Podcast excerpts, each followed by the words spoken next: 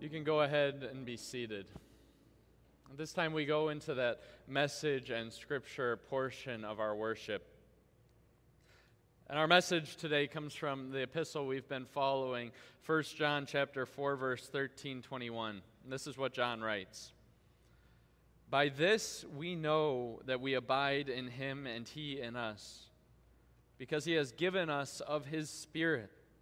And we have seen and testified that the Father has sent his Son to be the Savior of the world.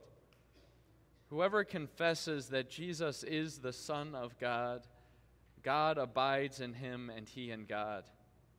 So we have come to know and to believe the love that God has for us. God is love. And whoever abides in love abides in God, and God abides in him. By this is love perfected with us, so that we may have confidence for the day of judgment. Because as He is, so also are we in this world. There is no fear in love, but perfect love casts out fear. For fear has to do with punishment, and whoever fears has not been perfected in love. We love because He first loved us. If anyone says, I love God, and hates his brother, he is a liar. For he does not for he who does not love his brother whom he has seen cannot love God whom he has not seen. And this commandment we have from him. Whoever loves God will also love his brother. I want you to think for a moment about something that you are really passionate about. Maybe it's political, maybe it's not, but something that you love others for, the way that you actively want others to, to have something in their lives. Imagine you're in a conversation, sharing your passion, and all of a sudden somebody else, whether it's respectfully or whether it's rudely, disagrees with you. And now you're scared. You defend your position, you defend your thought process, and then they defend theirs. Next thing you know, you're in a heated argument. Anger starts to come out at each other, and a couple hours later, you're not on speaking terms anymore. And the devil celebrates because he has turned us to hate our brother. Because the height of hatred is the opposite of love. It's not, it's not that heated debate. The height of hatred is an apathy where we ignore our brothers. This year, we've seen that happen so many times in our world. So many times. And the first domino that falls is that our love becomes a self preserving fear. John speaks into this context of our lives in our scripture reading today. And he shows us that Satan doesn't win. That our love shouldn't be turned into fear, but rather that our God actually replaces self preserving fear with a passionate love for others. In this scripture passage, we will see how God casts out our fear so that we can actually fearlessly love each other. And the first domino that God pushes to, to bring all of this into being is giving us His Holy Spirit. And so that brings us back to where we were last week. The very first verse in this passage starts off where we left off last week. By this we know that we abide in him. This 4 verse 13 looks a lot like 3 verse 20, 24. And the evidence for that is the Holy Spirit. The Holy Spirit active in our lives. But as we look at this verse and we, we see that the evidence is the Holy Spirit, how do we know that we have the Holy Spirit? How does that actually give us assurance and confidence that we know He abides in us. When I was 12 years old, I read the parable of the sower for the first time by myself. And as soon and if you haven't read the parable of the sower, go ahead and go home and read that. But as soon as I got through it, I was convinced that I was the seed that fell on the path. I was the seed that Satan must have snatched up because when I looked at my life, I, I saw sin that terrified me. And when I looked at the things I did, I said, There's no way the Holy Spirit would actually want to dwell in me. And as I went through this kind of first crisis of my faith, it began to feel when I was praying that nobody was listening until eventually a wise pastor once told me that if you're worried whether you have the Holy Spirit or not, it's the Holy Spirit who convicts you to worry. And in this passage, John actually gives us an even more firm assurance to know that we have the Holy Spirit. Because the Holy Spirit doesn't come by some ecstatic experience, but the Holy Spirit comes from hearing. Comes from hearing the apostles' message. As John says, we have seen and testified, and then you believe it and confess. You know that you have the Holy Spirit if you hear the gospel message of Jesus, believe it, and then confess it. And if you haven't heard it before, hear it now. That God loved you so much that when you were still an enemy to Him, caught in sins, caught in your selfishness, caught in all of your mistakes, He sent His one and only Son to die for you to repair that broken relationship so that He could come and be with you with all of His holiness. And by that, the Holy Spirit comes into us, gives us faith. And that faith expresses itself in confession. Every service that we have here, we confess our faith using the same creeds over and over and over again. But those creeds aren't empty words. Those creeds are evidence to us of the Holy Spirit dwelling in us as we speak that confession again that Jesus is the Son of God. And those words live themselves out through our actions in our lives. And it's by this, by this confession, that we know God's love for us. Because it's by this confession that we know the Holy Spirit is in us, that we know that God abides in us. And God is love. And let's not skate over that phrase too quickly that God is love, because that phrase is for one, it's the key to interpreting everything that John writes after this about love. But two, that phrase, God is love, is just so incredibly profound. Pastor R often refers to God to love as God's core attribute. Now, God is a lot of things, and, and the scriptures list a lot of attributes for us. He is merciful, He is just, He is good, He is gracious.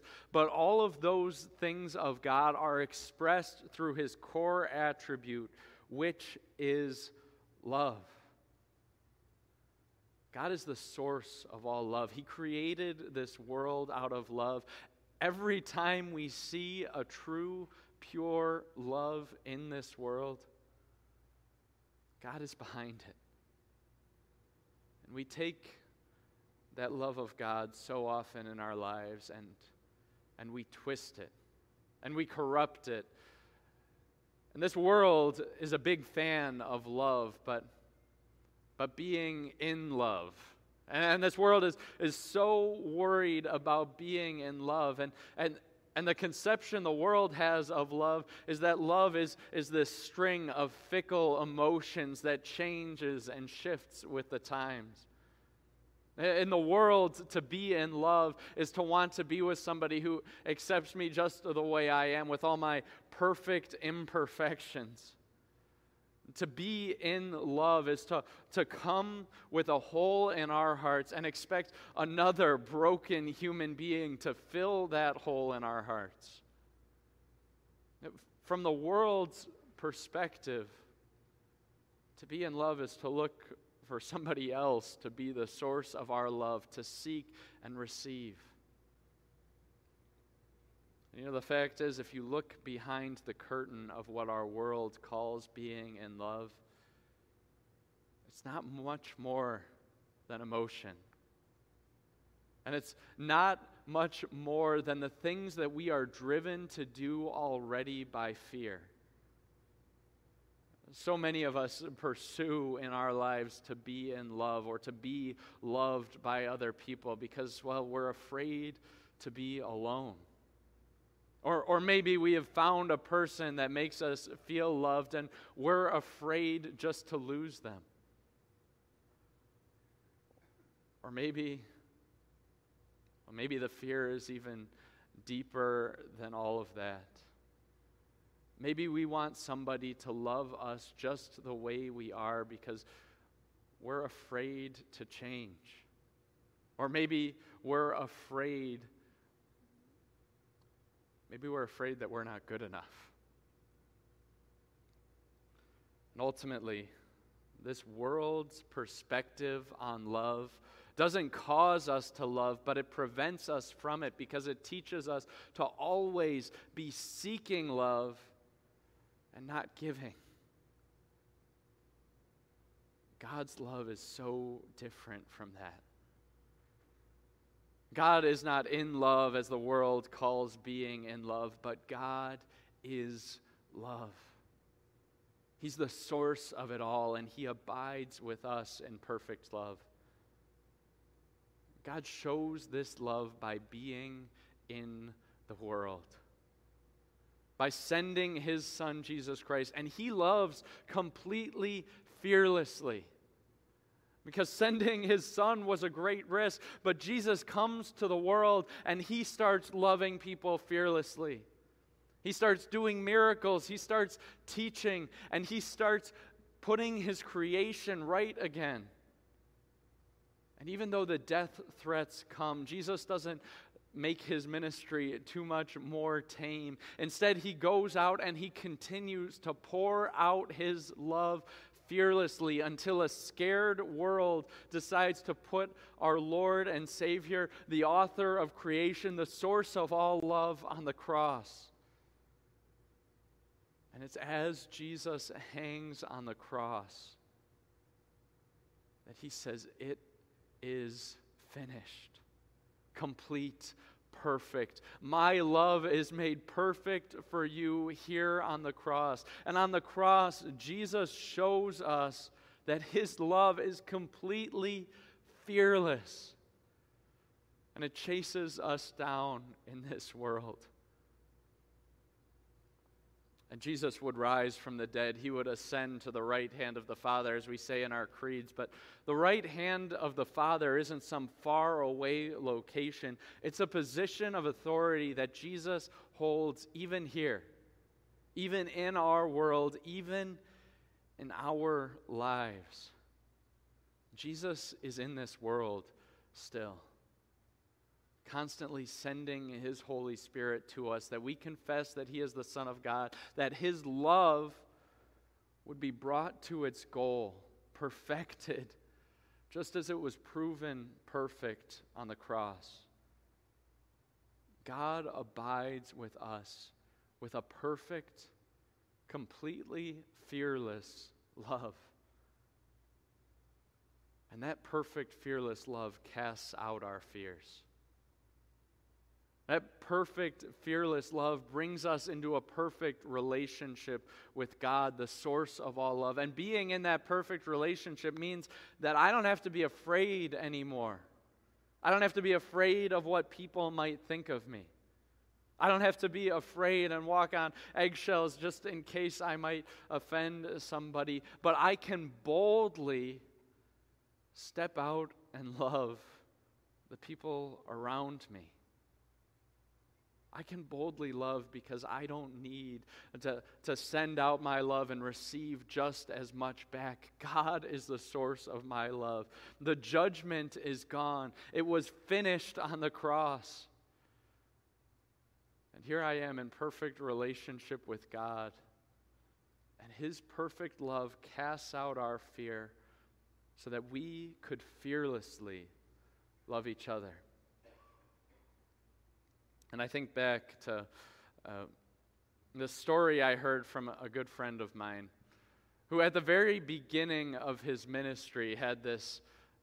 Well, he had this service event that he was leading at his church, and he, these are his words. It was a little bit over his head. He was trying to serve lunch to a little over 100 children and organize this VBS for them. And this is still while he's in college.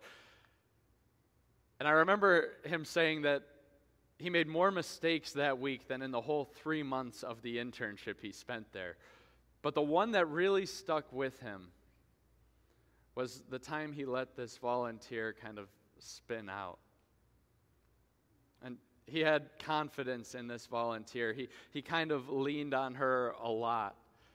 And on the day three of the servant event, he finally made his way around her and asked her, So, how are things going? And he was met with an explosion.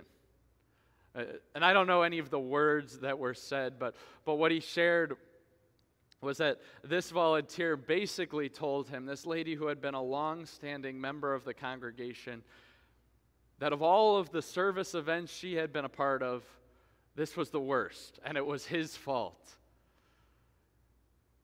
And he said, what really stung about that interaction is he knew that everything she said was true, that he had messed up. And as you looked at that broken situation, at that broken relationship, he saw the easy way out. The easy way out would have been to just let it pass, to just move on, to pretend that, that nothing happened. Maybe that explosion was out of place. Everything is going to be okay now moving forward. I mean, she was in the late service, he was an early service guy anyway. But the hard thing to do, the scary thing to do, would be to go to her and to try to fix this broken relationship. The scary thing to do would be to humble himself, to, to set aside his pride, and to go ask for forgiveness. He decided to do the scary thing. And he decided to do that scary thing because God's love abided in him because he knew that no matter how this relationship turned out, his relationship with God was fixed by Jesus' perfect love on the cross. And so, in this place, God's perfect love cast out all fear. And he caught her before the, the late service, and he went up to her and he said, I'm sorry. I failed you. Will you forgive me? She said, Yes, of course. And in that place, perfect love cast out all fear, so that they were free to love each other. And in this place, perfect love casts out all fear, so that we can also love each other in the same way because Jesus loves us so fearlessly. Amen.